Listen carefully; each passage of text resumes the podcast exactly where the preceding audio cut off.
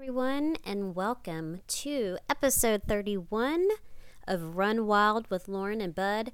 It is our first episode of 2022, uh, and we're happy to be back at it, and hopefully, we'll get ourselves on a more regular schedule here.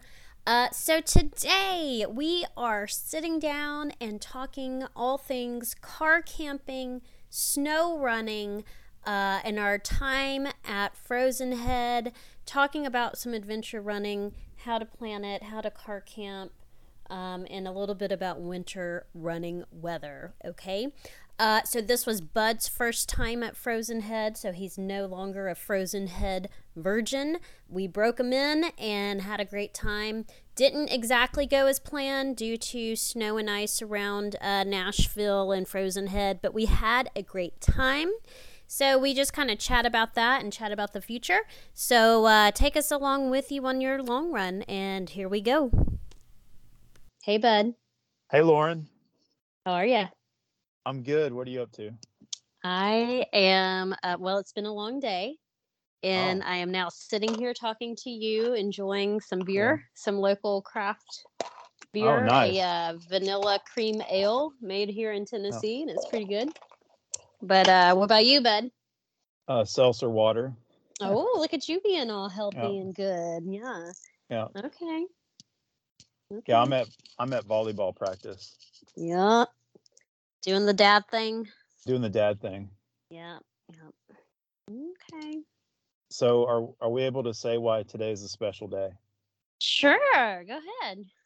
So today is your son Avi's family day. That's right. So he's he's been a member of your family for 10 years, correct? Uh 11 now it's 11 so okay. it makes it 11 i can't believe it wow. yeah so january 11th 2011 so 1 11 11 uh, is the day uh, in hong kong when we officially uh, took custody of avi so we some people say gotcha day but Okay. we say family day and yeah so today is like a it's kind of like Oh. a second birthday so we Yeah. tell him Exactly. you know it's kind of fun because he gets his birthday we get to celebrate his birthday but then also his family day um so yeah today was his family day yeah and he got to do fun stuff.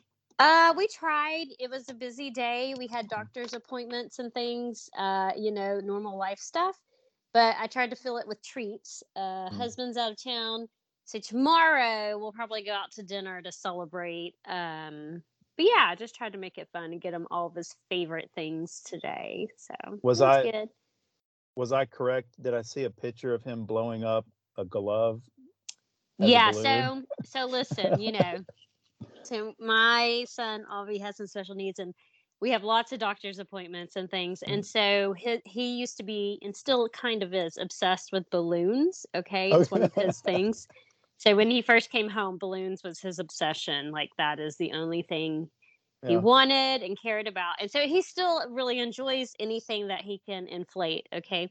So he loves he loves the he calls them hand balloons okay? Hand balloons. yeah and i should say he's about to turn 15 he has autism uh, but he calls them hand balloons uh, they're gloves latex gloves that you blow up into a Yeah. balloon. He's got his own method of how he does it. It's down pat. It's very impressive. He was showing that skill off today at the doctor's office. Mm. um yeah so he you know that's usually like his reward after a doctor's appointment. He gets a hand balloon.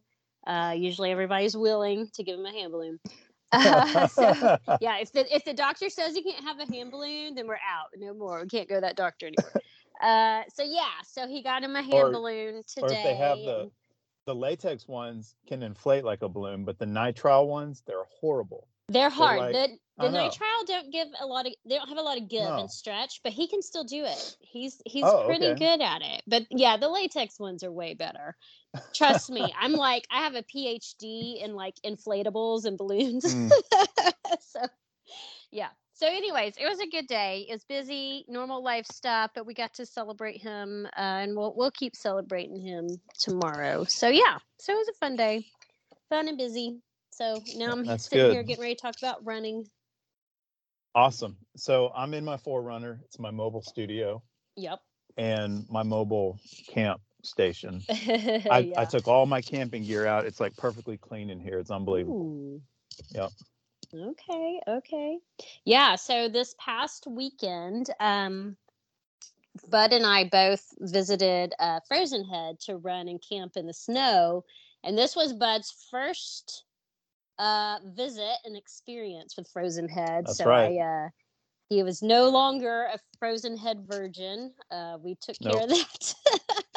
So, why is it called Frozen Head? I mean, it is super cold up there, but that's not all the time. oh, I don't know. I In didn't the look summer, that up. in the summer, it's got to be outrageous hot, but Yeah, it was yeah. freezing.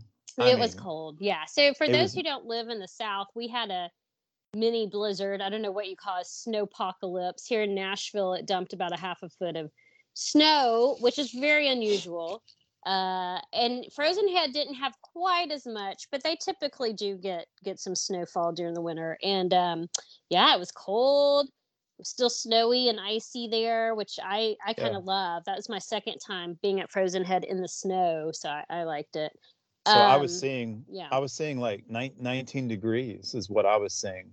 Yeah, I was in the teens, I think, when we were Yeah. out there that first day. Um, so yeah, so we, we so originally, okay, originally, uh, I had in my mind uh, thought, okay, I want to do the Barkley Challenge loop. There's two different loops people do. A lot of people do like this 20 mile loop, Mhm. okay. Uh, but I had this t- mm, almost a marathon, a 25 ish mile loop, um, the Barkley Challenge loop that I really wanted to do. I've never done the full loop. Every time I've been there, I, I usually kind of break things up. Uh, and so that was my original plan. And Bud's like, yeah, I want to go do it with you. So I'm like, yay. Well, the weather was a little crazy. Getting out of Nashville was crazy. Uh, and yeah, you know, trudging through the snow and the slippery conditions, it just it wasn't to be. So we just went and had fun. We just kind of did our own thing and had fun, and it was good. Um, And normally, normally doing a long run like that, we're starting on the trail at like 6:30 or something. yeah, what- and because yeah, or seven or whatever yeah, and- sunrise. And it's so far as you know normally a three hour drive from nashville to get to frozen head uh, and in the snow and ice it took a lot longer Mhm. um, and yeah we were moving slower and so it just wasn't the day to do it and so we'll go back um, there's plenty of time And then they so- had, they had like a curfew of 4:30 to get they're off the very trail. strict about wanting Yeah. you off the trail they do check um, yeah they they are really strict about that So I'm Um, used to, you know, doing if we did like a full marathon distance like that, I'm used to having, you know, two, three hours at the end in the darkness with headlamps and, you know, you can start at whatever 8 a.m. and you can get off at, you know, maybe 10, 12 hours or however long Yeah. it takes. And for people who are like, whoa, that's like a long time to be on trail, this is Frozen Head is yes, where the Barkleys take place or part of the Barkleys Yeah. takes place for those who don't or like what the heck is Frozen Head and why are they talking about it? It is the, you know, infamous Yellow Gate, the Barkley Marathons Mhm. takes place there. Uh the train's tough. So Bud, Bud saw that firsthand. Oh man. Well, in He the snow, me- it's ridiculous. In the ice. Yeah, it's harder. Yeah, because you had originally asked me like, "Should are you bringing poles?" I'm like, "Hell yeah, I'm bringing poles!" Like, "Oh my god, it's Frozen Head." What, what do you mean, man? Yeah, so it's you know it's tough terrain. Um, and in the snow and ice, yeah, it's extra tough. And wind wind chills near freezing and 30 mile per hour wind gusts on ridge lines, it's tough. Mm. Um, so yeah, but it was fun. I enjoyed it immensely. Uh, we did camp in the cold weather and handled it pretty well. I think we did pretty good. So maybe we can get like passports to be Northerners now. I don't know. I don't know about that. Uh, we did pretty good. So yeah, it was a good trip. Um, that's where I trained a lot for Bigfoot, and, and I love that place. And so it was fun to get to take you uh, Oh, because we great. do run so much together, but you've never been, so, So, it's fun. so the like the half loop we did was like 11.27 is what I had. yeah, yeah, yeah. 11 and a quarter miles or own loop. something. Yeah. Yeah, And so that was Chimney Top is the name Mhm. of that first trail. Yeah. And then we came down on what was the name of it? uh, we did one of the old Mac trails. There's a north Old one and a south yeah. one. I think we did the south because it was a little bit shorter. Um, So is it called get- is it called Chimney Top because there's chimneys up there? Yeah, it's we like saw the that. rock stacks. Yeah. Yeah, hmm like Yeah. abandoned chimneys from where cabins used to be. Oh well, that what? as well. I think it's named Chimney Chimney Rock because of the rocks, the rock formations. They look like chimneys. Yeah. Okay. Yeah. Um, But so but there actually there actually are chimneys up there. there are. Yeah, there Yeah. are. There's some ruins up there. Yeah. Yeah. So there is. Okay. Um, but yeah, so we did a nice little loop, and uh, the campgrounds. so when we first got to the park, the campground was closed because the roads Oh, it's were all iced iced. over, Yeah. completely iced over. And so, you know, I'm sitting here like, I really want to camp. I booked the campsite with the yellow gate. You know, I'm like looking forward to this. And so one of the park rangers looked at me like I was crazy because I was like, "Well, are y'all gonna open the campground?" and they were like, "Uh." Um, and so I was like, "Well, you know, I paid and I planning on camping tonight." Uh, and they didn't seem too thrilled about it, which I thought was a little odd. And then we're like, well, we can camp in the parking lot. And they didn't like that answer either. So, anyways, needless to say, uh, it warmed up. Some of the snow and ice melted, and we were able to get into the campground. We were the only ones there. it was hilarious. It's the first time I've ever been to Frozen Head in a completely empty campground. Um, so And they had, like, funny. They have like the world's best camp bathrooms, which were closed. which were closed. Yeah, they have heated bathrooms with like updated nice showers, like for camp, uh, which were closed. so yeah, it was just one of those weekends where it didn't really work out the way I had anticipated in my head, but that's okay. I still it's still my favorite place to go and camp and run. Um, I love that place. I go there often, a lot of times by myself Mhm. because I just I love it so much. Um, So so I- yeah, but it was good.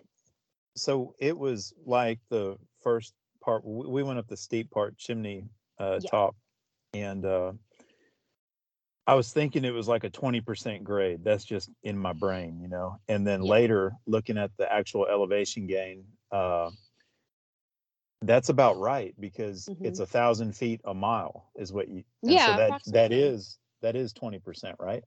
Close to it, or something. Man, Do- I do the math. Listen, listen. A- a- it has been a, long day. for every 5200 so I'm on my second beer. Okay. it's been a long day. I'm not doing any math. so it's so steep and relentless and then in the snow and the ice it's like so slippery you Yeah. know Yeah, especially going down. Oh my gosh. Oh, that's even worse. sliding. Yeah. I mean, it was just slow going because yeah, it was it was just a little Mhm. treacherous. It was super fun though. I love Oh, I yeah, love that mountain. I love that trail. Um got no PRs that day, but it's okay. We had a blast, an absolute blast. you know we saw um a bunch of deer tracks and even Yeah. hog hog tracks right? yes. pigs and stuff Yes. yeah and the, where the pigs were rooting around in the snow Yeah, it, that it was know, unreal yeah, there was lots. We didn't see any actual wildlife, but lots of No. signs because with the tracks in the snow, it was Yeah. kind of interesting to see how much is up there. Um, because there's not a lot of people, not a lot of people walking around in the snow. So it was, it was cool to see all Yeah. the animal tracks and kind of the signs that you could see in the snow of the animals. Mhm. Yeah, it was pretty neat. No uh Yeti sightings, unfortunately, no Sasquatch. I was a little disappointed. i didn't Really see any of that either no really hopeful, but it didn't work out. I saw some yellow snow. I, I did see that. Some yellow snow. Ooh, I wonder if it's Yeah. uh, lemon flavored, but I don't think so. oh, okay. Uh, yeah, so it was good. Um, you know, listen, I'm a summer girl. I love the heat. I love summer running and jumping into waterfalls and all that fun stuff. However, I will say that winter and snow running has really grown on me, particularly in the snow. I really Mhm. enjoy it. Now, I don't want to do it all the time. Like, I don't want to live somewhere where it snows all the time. But I did enjoy it. I got to run in Nashville in this nice snow and ice and got to go to Frozen Head for the second time in the snow. And I, yeah, I like it. Uh, I'm kind of ready for spring, but I'll admit that I had a great Yeah. time in the cold. Yeah. So, So, what would be some of your recommendations for people if they were gonna like start trail running in the snow and they've never done that? What would you tell them? Um, I mean, layers, like you have to have the right Mhm. amount of layers. Like you've got to dress correctly. If you dress correctly, it is no big deal. It feels great. You're not going to be freezing. You're not going to feel miserable um, because you're going to be dressed appropriately. And of course, if you have layers, you can strip down as needed. Um, but yeah, I think having good base layers, like wool base Mhm. layers. Um, okay. And no matter what, your feet are going to get wet no matter what. yeah, your feet are gonna, you know, when you're not moving, your feet are gonna be cold because they're gonna be wet. But they're going to get wet because the snow is going to get Snow. all over your shoe and melt. Yeah, and then it Yeah. gets warmed up by your feet, Yeah. your shoes. Yeah. So I mean, that's just kind of a part of it. And listen, Yeah. I was grew up in the '80s. Okay, I'm really a fan of leg warmers. Okay. Like, listen, ladies, and men too, who are brave Like enough to aerobic, try. Like those kind. Yeah. Well, I have some wool uh, leg warmers. So I have my leggings on, I have a skirt on top of that, and then I wear leg warmers. And I have some wool, like handmade wool leg warmers. Those suckers are great. And if you get too hot, you can just yank them off. Um, I love them. I'm a fan of them. Uh, I and when it's cold or in the snow, I'm wearing them. I don't care. I'm bringing back the 80s, baby. Um, And yeah, you said I you you bought them on Etsy, right? that Or pair I bought on Etsy. My mama made me one pair, uh, and then I have this other pair that's Mhm. handmade uh, out of wool from Etsy, and they are great and they hold up. I wash them, you know, like after every trail run because they get muddy and, and snowy and yucky, um, and they are amazing. And so, just knowing how to like dress in the correct amount of layers, I think is key. Um, you know, listen, we don't live up north. I'm not running in like 20 inches of snow. I can't give advice there. But if you're if you're running in some snow, you know, the layers, What was this like five inches, six inches, yeah, maybe something like five that? inches. Yeah. And if you're gonna have ice, you know, you might want some Yaktrax or Oh, put yeah, the little sheet about that. metal screws in your shoes, which I've done before There was for some some traction. where it was totally ice and it was like super slick. Yeah, yeah. You know, so Oh, that we kind saw- of stuff. We saw footprints with Yaktrax. There was Yeah, people someone who ahead of us. yeah. yeah had had gone track. through yeah so i think that and you know we probably could have used some Yaktrax because there Mhm. was some icy spots um Oh, tell tell people what Yaktrax are. We're saying yeah that so word. if people don't know i mean most i would think people who live around snow and ice know uh they you can get them at rei and some running stores they are just it's kind of like you know how well i don't really know because i don't live up north but i'm imagining that people put like um snow chains on their tires for traction right like that's what they do Mm. Um, and this is like for your shoes. They're just like these little traction devices that slip over the bottom of your shoes. Uh, they're metal and whatever, and they give you traction Yeah. on the ice. Yeah. It is it is just like snow chains. Yeah. Yeah.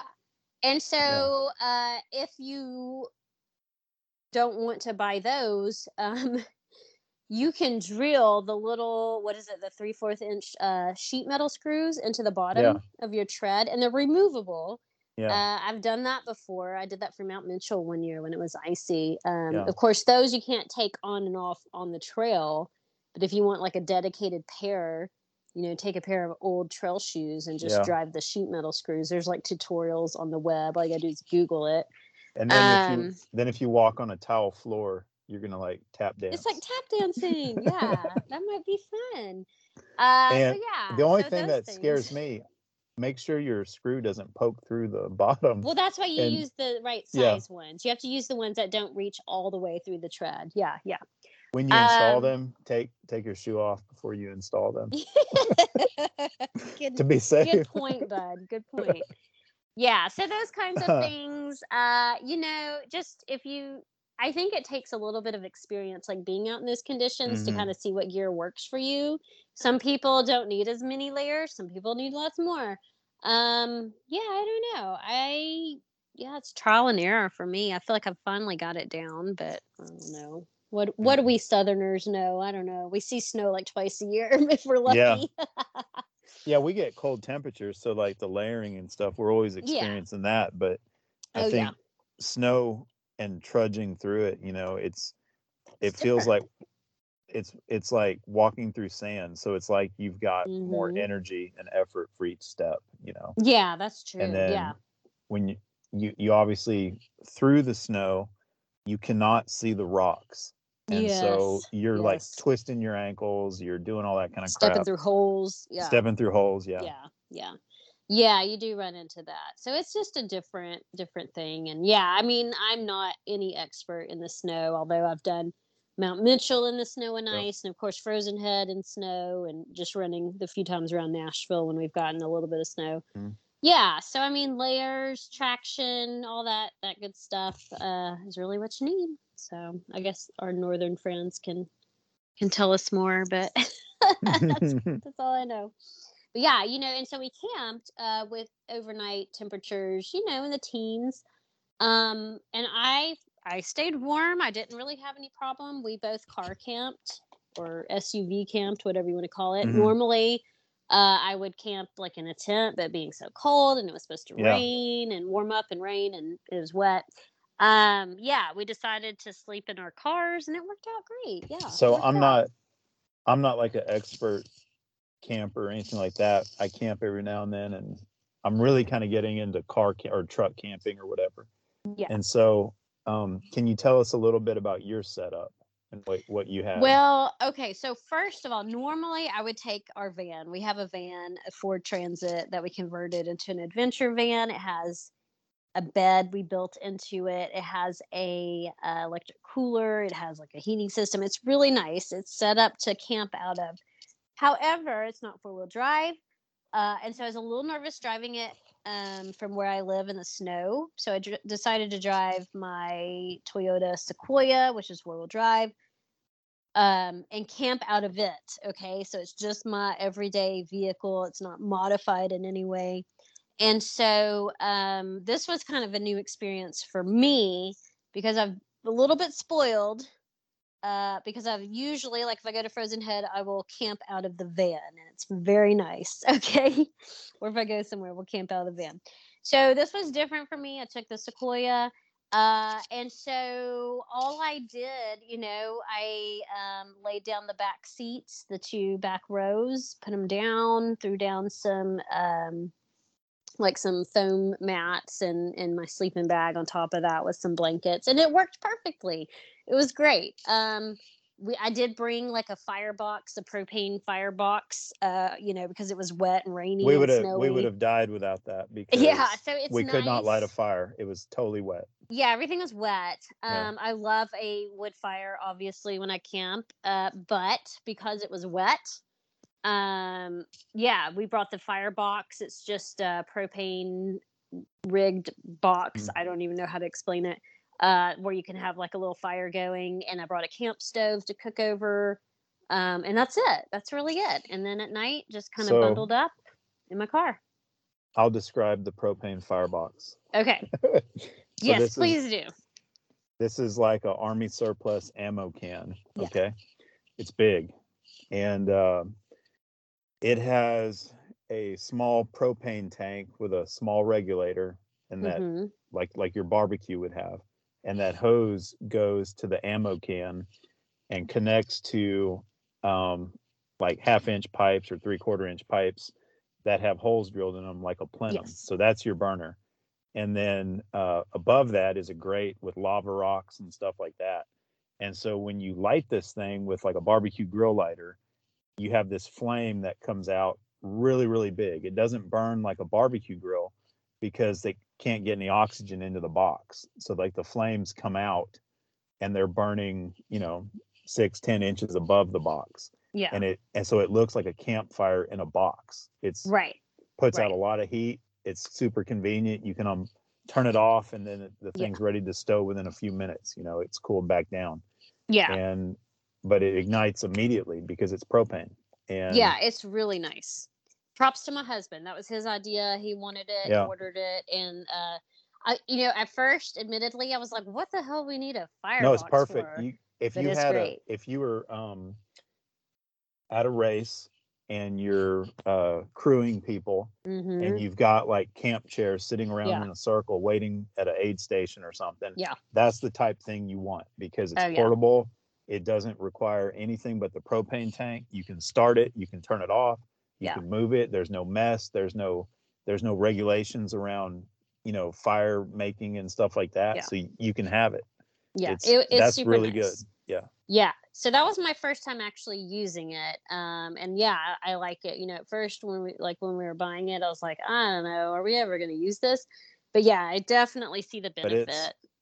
And it's probably marketed towards like off road ri- drivers. Yeah, right? like overlanders and Yeah, stuff like exactly. that. Yeah, yeah, it's great. It's great. You Mhm. can make a fire anywhere. And um, yeah, so we used that, used a camp stove, and yeah, it was nice and easy, real easy. Mhm. Um, I think anybody you can.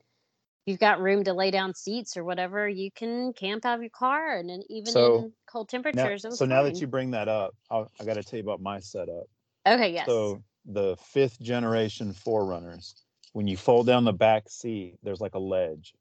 So like you've Okay. got like your your car may fold down flat and Yeah, and yeah. it's easy. Mine's got like a two inch hump, and so that's what the the bane of existence of all the 4Runner people is this fifth generation one has like this two inch hump in there. So I you see. have to build a platform to either overcome that or do something else. So if you saw what I had, it was like um, it's called Yoho, and some dude in some, dude in Canada came up with this two by four rig where you can have like an IKEA bed frame somewhere in the back of your truck.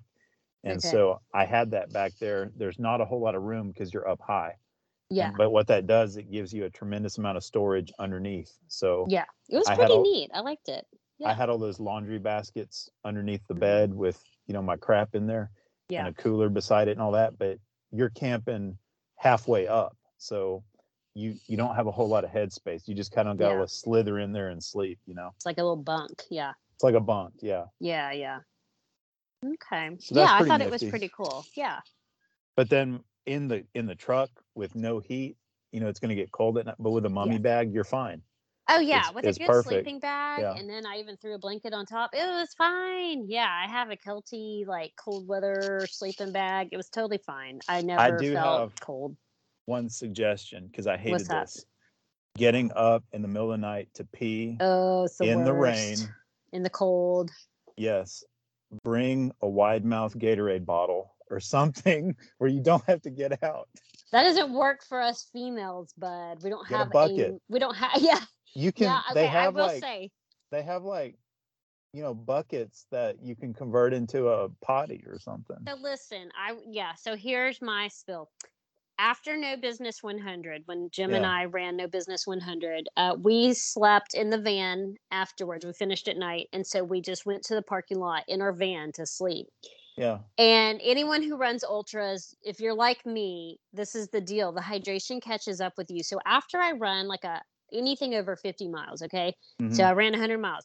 Anything like your hydration, you have been hydrating and fueling so seriously for over 24 hours that you cannot stop peeing. Like every hour, your bladder's full and you got to pee. yeah. So imagine after a 100 miler, it's cold outside, your legs hurt. So I was having to climb down out of the bed onto the van floor and then open the van door and then squat in the parking lot to pee like every hour. And I told Jim, we woke up the next morning, I was like, I am buying a bucket. Yeah. My next 100 miler. If I'm sleeping in the van, I'm buying a bucket. Okay. Oh, it was like the worst. And so, Don't- yeah, that thought you- crossed my mind when I was camping, and I did have to get up one time in the middle of the night to pee. And I thought, man, if I had a bucket. See, um, th- this is like regular medical body stuff, but you know how like after you're dehydrated and stuff, and you're peeing, and it's like dark, nasty yeah. gas station kind of pee, and you can even if you're peeing, and you can like smell it. You don't want to be sitting in the van with a bucket, and that's gonna get rank. Well, you're gonna have, yeah. I mean, put a carbon filter over it. I don't know, but and you don't want to you don't want to um like accidentally kick it over you know see, yeah, that would be me. Step in. and then i would also um if you had your dog with you or something Oh, i would God. say that it's just it's a done deal. It's asking over. for trouble. Asking for trouble. Yeah, yeah. So I don't have this figured out yet. I don't know what I'm gonna do. I don't know, but I but I do know that the next time I run an ultra and I have to spend the night Yeah. in the van, I'm gonna have some system set up where I'm not climbing out of the bed, Yeah. climbing out of the van, and in a parking lot peeing Well, all hours of the night. Okay. yeah. So so I was taught like the Gatorade bottle trick from a buddy of mine because we were hunting and stuff, and he's like, "You cannot pee in the woods. You cannot pee off the tree Oh, yeah. stand. You're you you'll have you know human scent." He's like, "You've got to pee in the Gatorade bottle. Bring bring one or whatever." Oh, well, There's yeah. only one. There's one problem with the Gatorade bottle. What you What's need that? to, well, they fill up, and so But I have ha- three boys that I Yeah. travel with. I know this very well. the Gatorade bot. Depending upon which one you get, you can Yeah. put like, you know, two or three pees in one of these things, right? But you're gonna reach a point where one of your pees is gonna fill that bottle up, and you can't not stop peeing when you're peeing. It's not possible. and then you got a problem on your hands. then you got a problem. Yeah. Yeah. No, I I know this because I plan- have three plan a- boys. Plan accordingly. Yes. Yeah. So what we're saying is, I don't know what we're saying. Find a bucket, but be careful. Yeah. I don't know. Yeah, I've got to I've got to figure out some solution. Normally I'll be camping in my van, not my Mhm. car. But even so, uh, yeah, I thought after that hundred miler, I thought that I cannot do this anymore. Yeah. Waking up every hour to go pee. Yeah. So I'm gonna have to figure something out. Yeah. I don't know. I don't know. We'll get back to everybody on our solutions for for discarding uh, urine. Are you? Um. emptying the coffee pot. Bud Yeah. Oh, coined I remember that. Yeah. Bud Yeah, coined so- the new term that everyone's going to start using when you got to pee. You're going to empty the coffee pot. Yeah. I'll tell you what I can. So, so I've got like a dude at work. A, a lot of the guys I work with are, uh, you know, veterans and stuff. Yeah. And so you hear slang, and you like, okay, that's like a army euphemism or Air Force Yeah. euphemism or whatever. Yeah. So I'm I'm back there. I'm like, hey, where's Adam? And the other dude, Sean, is like, oh, he's emptying the coffee pot. And I thought, okay, that meant he's going to go pee or something like that. And then, uh, but really, he was emptying the coffee pot. So I thought it was like a euphemism that was blowing over my head, you know you know, military guys have all this slang, you know, they have and they say it all the time, and it's it's hilarious. But so, so that one is mine now. That's my phrase. Yeah, you did that. And I've I every that. time I've had to pee Yeah. since we ran at Frozen Head, I'm like, I gotta go empty the coffee pot. so yeah, that's everybody use it. That's a bud bud Yeah. Because like Yeah. you know, military guys, they drink coffee all day long, and it's I just drink coffee all day long. well, I do too. but you can you can see them like standing there with their coffee, you know, Yeah. mug all freaking day long. You know. yeah, that's funny. Yeah, got to empty the coffee pot. So, anyways, we're gonna figure out how to empty the coffee pot when you're car camping. What's the best way? We're gonna we're gonna work on it and let y'all all know. Uh, that's funny. So yeah, so I think we were pretty successful on our Frozen Head trip. It's 2022. Uh, we're getting back to adventure running, to Yep. podcasting. Uh, so yeah, so it was a fun experience. Uh, the bathrooms were not working, and Bud. Uh, there's something you should know about Bud. Bud likes What'd a I do? You like a shower. Oh yeah. You I'm like to clean- be clean. I know. Listen, I'm a dirt bag. I, I, it, you know, it doesn't faze me. Uh, but Bud likes to be clean. So we had to Mhm. drive and find him another shower to use. Uh, there was another one at a pavilion. There was a bathroom with a shower. Um, hold on, my kids are screaming. Just if I ignore the kids in the background. Um, and so, anyways, which sparked a conversation about bathing and like, is it possible to bathe too much? And could it actually be better for you to bathe less? So, it it is possible to bathe too much, because I Mhm. I agree. I've seen well, I've seen people who have like um OCD and they've like washed their hands too frequently and then it or destroys their skin, you know, yeah. like a Yeah. psychological issue. Um but I think like bathing after a a strenuous workout that's that's my cutoff point. That's where you have to bathe. It's like you've done this strenuous freaking so it's not like going two or three days without bathing. But if you have if you break a sweat and that dries on you, if it's like a tremendous sweat and it dries on you, it's like clogging your pores and it's causing like not natural bacteria to be on you. It's bad. It's Okay. not good. It's not good. Okay. And so for like um this kind of goes back to the military type stuff where um I can remember in military school getting the worst case of athlete's foot I ever had in my life and also getting the worst case of jock itch that I've ever had in my life. Yes. okay, I've had and- none of those things. but continue. You don't you don't have a jock. So you don't know, you don't know what that's like. Are you sure, but when so i i can relate it to ultra running whereas we had to march and do shit all the time Mhm. all the time and chafing is like a, a million times worse when you got that other bullshit going on that's true. i'm that's i'm serious and Yeah. there's only one way to cure this and that's bathing and then spraying yourself off with like athlete's foot spray that's the only way and i don't just mean your feet i mean other stuff But- and that So- and that and that's an old boy remedy someone else had to Mm. tell you hey you're just going to have to bite down hard and spray yourself with this it's going to burn Okay, but you'll be but you'll be okay don't ever let it happen again I mean, I think most humans bathe too often. Like, uh, I mean, obviously you want to smell nice if you're going out in public, but hear me out. Okay. okay A lot of doctors do think that people over bathe nowadays because we need those natural oils, that natural microbiome that lives on our skin, that repels viruses and kind of keeps our uh, whole skin biome in check.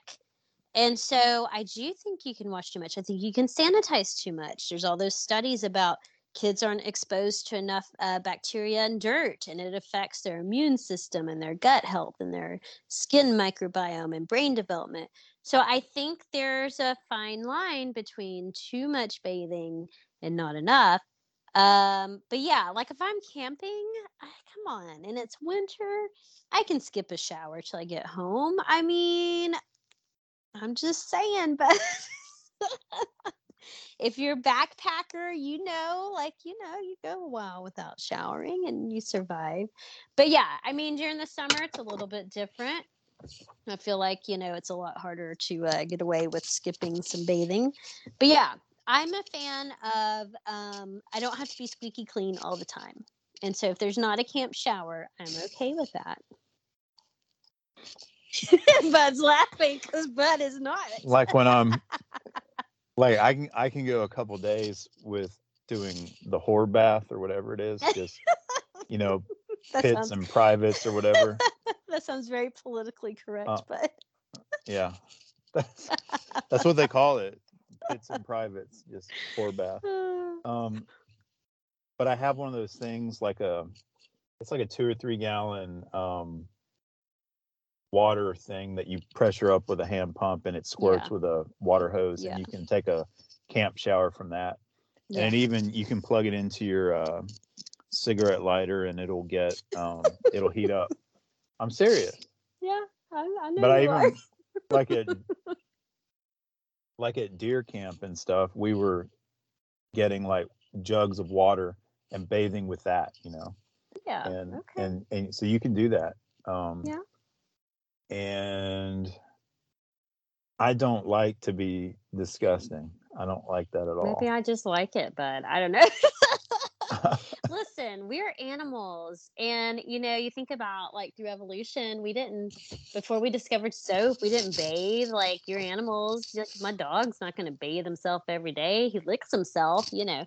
Um, yeah. So I don't know. so i uh, can't Bud and I do not, we agree to disagree on bathing frequency. I can't I can't lick myself. It's too it's too far to reach. And I can't I just can't do that. Uh, yeah, I get it. Yeah. So, anyways, when I have to go out in public and do like real world stuff, yeah, I bathe. But if I'm going to be on the trail for a couple days, I'm not going to sweat it if I don't bathe. So, anyways, we'll agree to disagree. well, I'll, I'll tell you this: I don't mind at all. Like the um, you know, in like a hundred mile event, you go like overnight and stuff, and Oh, and yeah. you're you're nasty, and you've had sweat drown you three or four yeah. times. yeah. And but I think when it came to like multi-day races where you've got like four days to finish something like a 200 mile race or something, there's something that happens to people when when you do bathe that you get rejuvenated to keep going. And Well, and you yeah, of course it feels good, but you don't you don't have to waste any time you're you're you need to change of clothes you need to change a lube you need to change Yeah. all this other stuff and you bathe and then all of a sudden you're fresh again but if You're a you're out in the person. wilderness, that's not going to happen. Like if you're out there doing Bigfoot 200 and it takes you four days, you ain't bathing. Like, yeah sorry. you are there's places to bathe there I'm not. Okay, let, let me rephrase that. Lauren ain't bathing. Bud's dying over here because he knows he has to be my pacer. yeah I- He's already gagging. I- i know what lauren smells like at each stage of the race okay it ain't it ain't pretty, is what you're saying. I, I know what 20 miles is i know what 50 is i know what 70 smells like i know what 100 smells like yep. It ain't, it ain't it ain't roses is what he's trying to say, y'all. no Yeah. but that's okay. We're animals. We're not supposed to smell good. But anyways.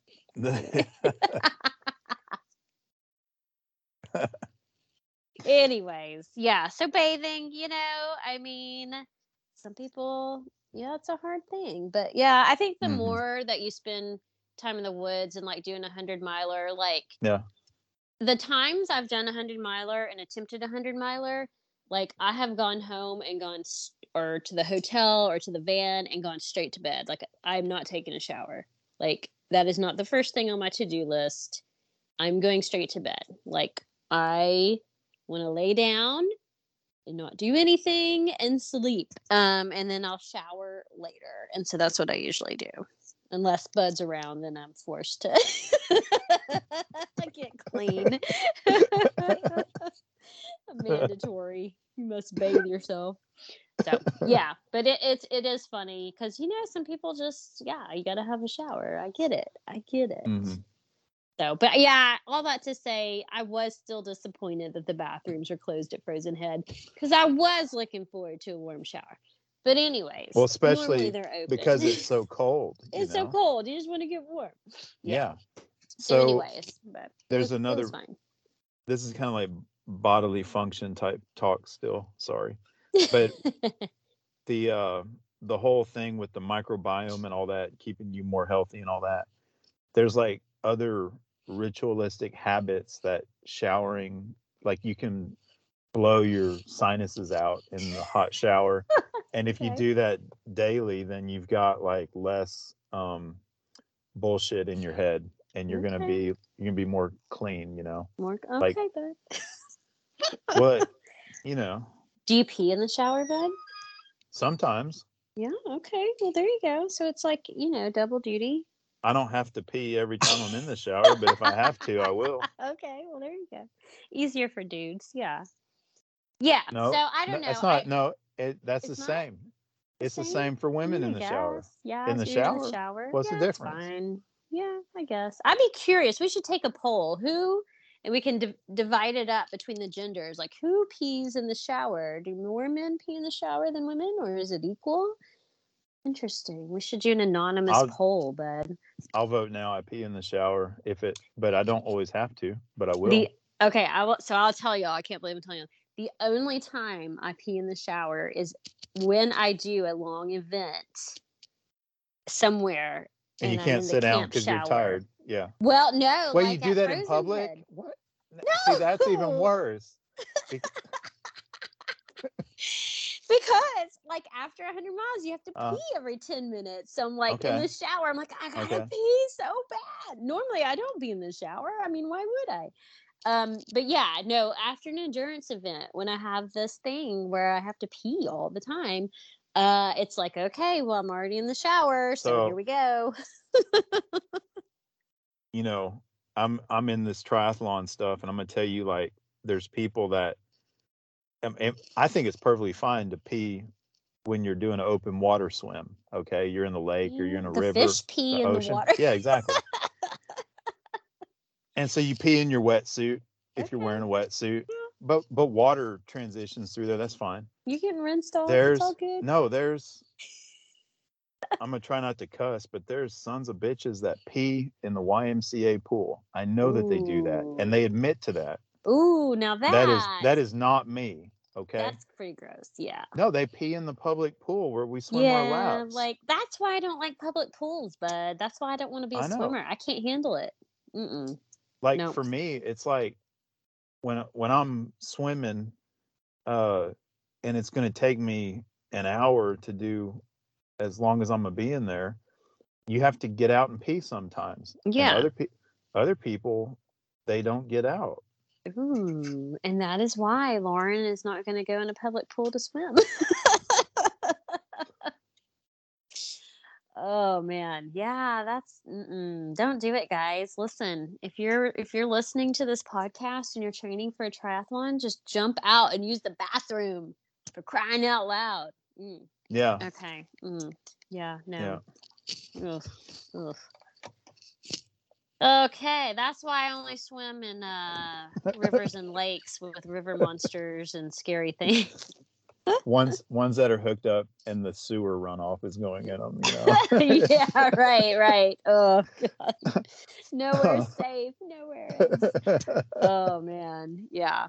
So, anyways, that is our 2022 start to the year uh, adventure run and camp. I think we did pretty good. Uh, we found Bud a shower, so that Yeah. was a success. Um, yeah, it was good. And so, what do we have up next, Bud? Um, well, I, I, I don't remember. I don't know. I have to look at the calendar or something. Well, I mean, let's see. Jim's doing a race at the end of January, but we have we have a race. Actually, my only race of the year uh, is Black Mountain. Is in oh yeah, that's right. Yeah, That's the next one. yeah. I thought you meant like an adventure. Oh, thing. well, yeah. I mean, we got more things coming up, but that's like my only race that I've signed up for. I just lost you, bud. Are you there? Yeah, I got a dude um trying to call me, but I can, I Oh, can get to him in a minute. He's just to have to hold on. He's got to wait. um, so yeah, so I'm excited. It's my the race I never miss, never want to miss. Um, yeah. So that's that's it. And then I want to do some more adventure stuff. I don't know how it's to pan out. We'll see. Um, depends on weather and when we do it. But yeah, Mhm. pretty good start. We're doing good, bud. Yeah, I think so. I w- what I was going to talk about was um my favorite trail food, which is Uncrustables, Uh huh. and Which you learned from yeah, I learned it from you. from me. Yeah.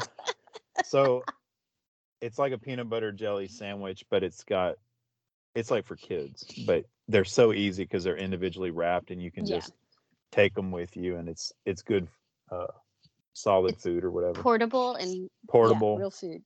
And you know it's individually wrapped so it's not going to be like um bacteria and shit, right? Yeah, and So- it doesn't like leak out all over everything. Like that, when you make a peanut butter and jelly yourself, you know, like sometimes the Yeah. jelly leaks out and it gets all squished and it doesn't taste I have good. never been like budgeting stuff like with money, Mhm. but lately I'm getting more keen on that. Yeah, And hell, I I if I needed something, I just bought it. I didn't care what. So did Uncrustables like all of a sudden like double in price? oh, they're so expensive. That's why I stopped buying them. So I love they- them, but I don't buy them anymore. well, and it's also time- hard to find them. They're always they're sold they're out. wiped out. Yeah, when it's snowing, they're wiped out. Yeah, But I could have sworn that it was ten dollars a box this last time I bought it. yeah. And I I don't buy thought- them anymore. They used to be like two, three dollars or something. So And there was like a shortage. So during the pandemic, Okay. when all that crap happened, you could Yeah. not find them. And so I still will buy them for races because I think they're just so like for long. If I'm doing something long, When you're out of town, race, and Yeah. you can get drop by and get them. It's so It's easy. yeah, that's what I do. But now Mhm. for like training at home and stuff, I just make my own because they are they're hard to find. They had shortages. Maybe it's better now. Yeah, And then they got real expensive, like real expensive. they doubled Um, or tripled in price. Yeah. So it's to a little crazy. Yeah. Yeah. So I think you could, for that price, man, you could buy a whole loaf of bread, a whole brand new peanut butter, a whole brand new jelly, and you could make 25 sandwiches. Yeah. Well, you saw size, I you know? had I had a Yeah. homemade peanut butter and jelly this time at Frozen Mhm. Head. I didn't buy Uncrustables. Um. You know what? yeah, they're For-. I bet you- I swear, for probably like seven dollars, you could probably buy a full rotisserie chicken, Oh yeah, yeah, you could. and and it's bre- it's good. Yeah. Yeah, no, I, I have noticed. It's well, I just haven't been able to, depend on finding Uncrustables because they've always been sold out, like here in Nashville. Yeah. And so I've just been making my own, but I, I noticed they're expensive. And I mean, I feel like everything in running is already expensive. So I dang it, I'm not buying ten dollar peanut butter and jelly sandwiches Mhm. when I have to spend a hundred, you know, whatever bucks on my shoes and everything else. Um, yeah. So if you're listening, Uncrustable makers, whoever you are, lower your prices, okay? Anyways, Yeah. yeah. Uh, trail food is tricky because you want it to be portable. Gels get expensive too. It's kind of the same thing with gels, you know, they add Yeah. up in price. So, yeah. People make their own. So Yeah, they do. know, They do. Maybe And that's you can should look also- into. Um, I was thinking about picking them up, but it would have been like a different trip to this grocery store. But like baby food in the squirt bottles that Mhm. the lid can reseal. Yeah, Um, they have like different flavored apple sauces and God knows what. yeah. it's- None I have and it's- used those applesauce ones before. Yeah, man, they're good. And it's Yeah, uh, some people it may it may shoot right through them, so they're probably gonna um, you know, have some time in the woods by themselves. But you know, other You people could make it a who- party, why not? Well, Uh, this is like the podcast of bodily functions. every I'm sure there's some people that have experienced um you know uh, don't don't go out on an adventure or a or a brand new race with uh you know changing up your diet don't do that Oh, stick God, stick no. to something you know because um my feeling is the first time you do one of those baby foods um it's probably, gonna go right through you. you'll be you'll yeah, be reg- don't do anything again. different the day of something long. Yeah, oh my god. No, yeah, you know, I've gotten kind of lately talking about trail food. I've gotten hooked on spring energy gels. Now, years Yeah. ago, I tried spring and I just wasn't a fan. Mhm. But I've gone back to them because they have these packets that are like 250 calories in one little packet. Um, they're still not my favorite taste wise, but they, Mhm. man, that packs a punch. Like if I'm gonna drop money on a gel, I want to get the most calories, right, Yeah. for the money, and it's like natural food. Um, so yeah, I've kind of been been, of course, using my Uh-huh. pe- peanut butter and jelly, but relying on the spring, the the 250 calorie ones. Um, yeah, I like them. They they make me feel good. They don't upset my stomach or anything weird. So I've been kind of hooked on those. And of course, my old lady drink Boost, man. Wait, that's the way to go. Like they are a little pricey, but I tell you, Mhm. it's pure sugar water, but it has protein in it, Mm. um, and and stuff. And I'm telling you, man, though they go down easy. They're mm. non-dairy, so it's like I, I don't know. I'm just saying. I know it makes me look like an old lady, but I mean, they're like 250 calories in the little drink, and it's just pure Mhm. sugar water with like you know vitamins and protein. And I don't know, those things are pretty pretty epic. They they do me good. So there you go. There's a tip. go get some boost. just don't it's get like the high fiber ones or something like that. Don't get anything with that- yeah. fiber. Don't get the ones that help you go to the bathroom. Yeah, don't do Yes. That. That's Oh. hilarious. Yes, be very careful when you buy. Make sure you get the right ones. Yeah. Oh, That's funny. trail food. Yeah, yeah. I had Mm. something else on trail food I was going to talk about. Or, or did we have? I thought I was gonna bring stuff to make coffee on the trail. But yeah, well, you didn't make me any coffee on the trail. I was kind of No, disappointed. hey, we made coffee at camp though. yeah, it was good. It was good on the stove. It was good. Yeah, I think on the trail, if you're, I mean, it's it's gonna be heavy accessories if you're bringing that stuff. Yeah, but if you're but- fast packing, I'm Mhm. gonna go ahead and put this out there. If you're fast packing, I feel like coffee is a necessity. I'm just gonna say it.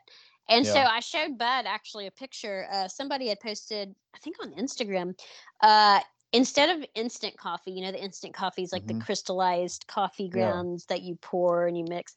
So someone came up with a genius idea, and maybe it's Mhm. an old idea, I don't know, but they put coffee in a tea bag.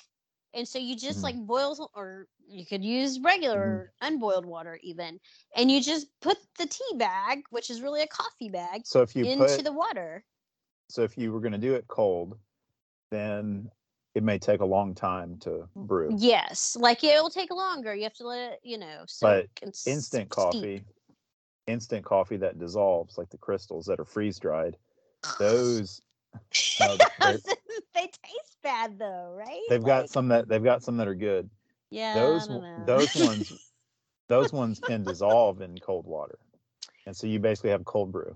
Okay, well, I feel like perhaps on our next excursion, you bring your instant coffee. I'm going to get my hands on some of these tea bag coffee things, Okay. and we'll have a little taste testing because I'm going to tell you, I don't like instant coffee. I'm a coffee snob. I don't like it. Okay. So a step up from that, like the best. Well, this is not a step up. This I would put this against anything you get at, you know, one of these coffee shops. Uh huh. But I have a Stanley, um, what it called, mess kit or something, Yeah. and and I took a broken French press, and so the pl- the plunger from the French Yeah. press just fits that diameter perfect. Okay. And so if you put that on a little butane stove yeah. and get, boil your water, then you put whatever coffee espresso grinds in you want or whatever. So you can make as quality a coffee as you ever wanted, and it's French press.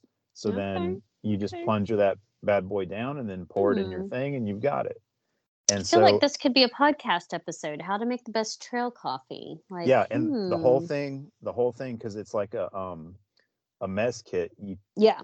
when when you buy the Stanley mess kit, throw away all that plastic bullshit and Okay. just keep the metal can. That's all you really Yeah. want anyway. And you can uh you can fit inside there a tiny uh butane what what fuel cell or whatever. Yeah. And and a tiny butane burner or whatever and a Ziploc bag with your coffee grinds and all that. So it's it all fits in that one can Okay. and so it's it's basically the size of a um of a of a bicycle water bottle you know when it's it's not very big at all and so it's probably a little bit too much for um purely running but fast packing it's it's yeah. ideal I mean, It's like ideal. fast packing and backpacking. Yeah. Yeah. Heck yeah. Okay. I feel like and then you can cook you can cook ramen in it or cook whatever else you want Yeah. Yeah. I, I feel like this is something we need to explore. Like, how do you get the best coffee Mhm. on the trail? Lightweight, but Mhm. yet tastes good. Yeah. Okay. I think we're going to do this next podcast. But yeah. Okay. Okay. The wheels are turning. I have a kid here looking at me, wondering what I'm talking about coffee and trail running. You're waiting for me. We're talking about important things, child, like coffee and trail running. Two of the most important things ever. Oh, is that man. is that Forrest That's Or who- Forrest. Yeah, he's in here Tell- playing Legos next to me. tell him thank you for the picture of the helicopter coming to Oh yeah, uh, Bud liked your helicopter rescue picture of the mountains that you do. yeah, yeah. So yeah, okay. The coffee, the best. How to get the best trail coffee? Because I mean, uh, you know, Bud and I talked about this a little bit, and it's something I've obviously been talking about lately. Is I'm Mhm. really, really making a huge switch. I guess switch is the right word. Maybe transition to um, self-supported ultra type Mhm. things, fast packing. I still want to do some races. I'm not leaving races behind, but especially this year, kind of the year of doing more Mhm. um, self-supported and just being on the trail as long as I can. And if that means fast packing instead of like signing up for a 100 Mhm. miler, yeah, that's really what I want to do. I just want to be on the trail more. Um, so yeah, so I've been, you know, the wheels are turning about, you Mhm. know, ultralight kind of gear and how, Yeah. what what it can do double duty as an ultra runner and someone who also wants to do fast packing. Like, what's the best gear to get? Uh, someone who wants to do ultra running but needs to camp in order to go run the places they want to Mm. do. Um, so yeah, so lots to explore this year and figure out Yeah. and trial and error. I'm sure. So you know how you know how you're supposed to um to try out your race gear in your training and stuff. yeah, yeah. That way you know it's not going to like give you blisters or act Right. stupid when you're on the race. Right. And, and your your diet and your food and all that, you should already know what works for you when you're fueling yourself. Yeah. Camping in in the back country is the same way. Yeah. So you you don't want to be um let, let's say you're going on like a 40 mile you know weekend or something and and you you don't want to camp for the first time 20 miles away from your vehicle Yeah. and and be setting up for camp for the first time trying out new gear like an idiot right. need- Not knowing what you're doing or if you've got what you need. Yeah. so you need to like be really good at camping in your backyard or Yeah. somewhere else or at a park I agree. I agree. before you're you know so far away from your vehicle that you know Yeah. they do have to send a helicopter Yeah. And I feel like especially after last summer, I did a lot of um weekends by myself but camping out of the van. So I feel like I have van camping down and kind of like car camping and van Yeah. camping down, you know. That's my I've got favorite. exactly what I need. I like- uh Yes. yeah and i mean that's not too hard to figure out and so now i'm ready to make the transition to you know i've done backpacking before but it's a little bit different when you're going to be running it or fast packing it and you need lighter stuff you need uh Mm-hmm. d- you have different needs nutritionally hydration wise it's it's different than backpacking it really is um because you're covering more ground you're Mhm. burning more calories so yeah so there's lots to explore there. I'm kind of excited um trying not to to geek out too much over it but yeah i'm excited. It's just a slow transition um so Mm. yeah we'll see what happens on some of these excursions we do but i don't know. We'll see how it goes. Trial and error. Yeah. I think like the big thing, um, the the difference between like fast packing and people who are like hiking or through hiking, Mhm. most most of like the through hikers are doing like 10 miles a day. yeah or- yeah And and the really, really good ones who are like ready are doing close to 20. Yeah. And so that's like their their shelters are every 10 miles or every eight miles or whatever. yeah And when and when we're fast packing through those sections, we're doing 40 to 50 miles a day. right and so yeah um you're you're covering three or four shelters you know, maybe five or six shelters in a 24 hour period you know? Right yeah. And